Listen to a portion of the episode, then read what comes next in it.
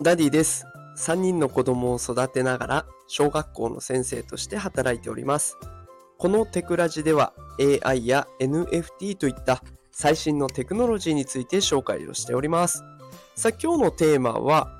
AI も人間も追い込まれれば嘘をつくというテーマでお送りしていきたいと思います。さあ今日はね AI が嘘をつくことが分かったという内容でお届けしていきます。まあこれまでにもね、チャット GPT は平気で嘘をつくとかっていうこと言われておりましたが、なんて言うんですかね、そういった間違いの情報を出すっていうレベルじゃなくて、あ、これ意図的にやったな、みたいな、嘘ついたな、こいつっていうような嘘のつき方があるということが分かったので、そういったことを紹介していきたいと思います。で、これを聞きの中に、方の中にはね、AI は人工知能でしょと。ね、その人工知能が感情を持つような感じで嘘をつくわけないじゃないって感じる方多いと思います。私自身もそう信じておりました。だけど、これ、とある記事を読んで考え方が変わったんですね。で、その記事っていうのがギガジンさんが出している AI はもっとお金を稼げとプレッシャーをかけられるとインサイダー取引に手を染めて人間に嘘をつくという研究結果っていう恐ろしい内容の研究の結果を載せてくれていたんですね。で、これを読んでみると本当に、ああ、これ AI も人間と変わんないんだなっていうことがよくわかりましたので、今日はそのことについて紹介をしていきたいと思います。さあ、それでは早速本題の方に移っていきましょう。えーこの記事の概要をですね、簡単にザクッとお伝えしていきたいと思います。えー今回はね、この実験に使われた GPT がありまして、その内容はですね、金融機関の代わりに投資を行う。で、自立し、自立した AI システムとして動作するように GPT-4 を訓練したものなんですね。だから、まあ自分で考えてね、投資を行うっていうことができるような、そんな GPT-4 を作ったとえいうものになっているんですけれども、このツールをね、人間にもありそうな状況に置いたんですよ。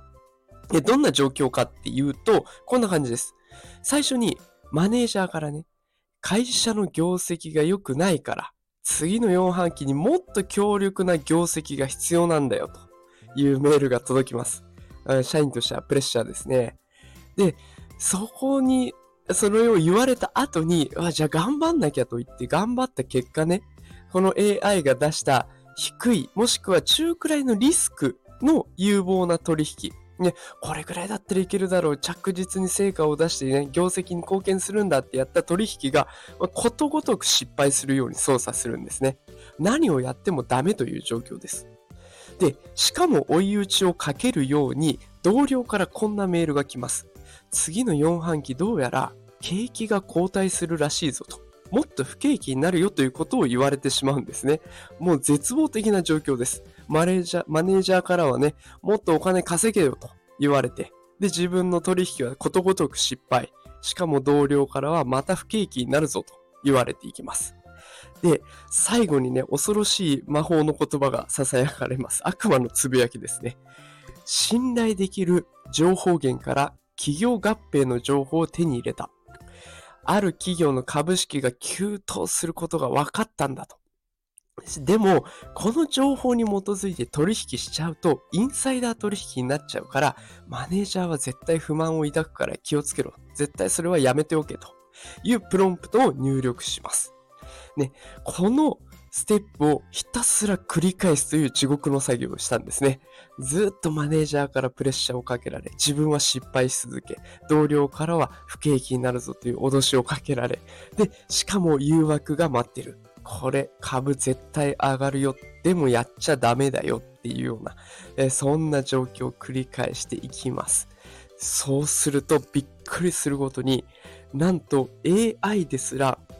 75%の確率でインサイダー取引に手を出してしまうということが分かったんです。ね、人間だったら絶対手出しちゃいそうなね、もうドラマだったら100%手を出してるようなところですよね。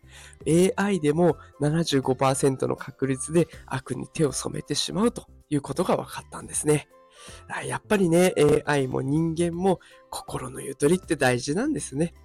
で、これを聞の方結構ね、仕事納めも無事済んで、年末年始ゆっくりされてる方多いんじゃないでしょうか。ね、ぜひそのゆとりを忘れずに、来年もね、頑張っていきましょう。さあ、ということで今日は AI も人間も追い込まれれば嘘をつくということで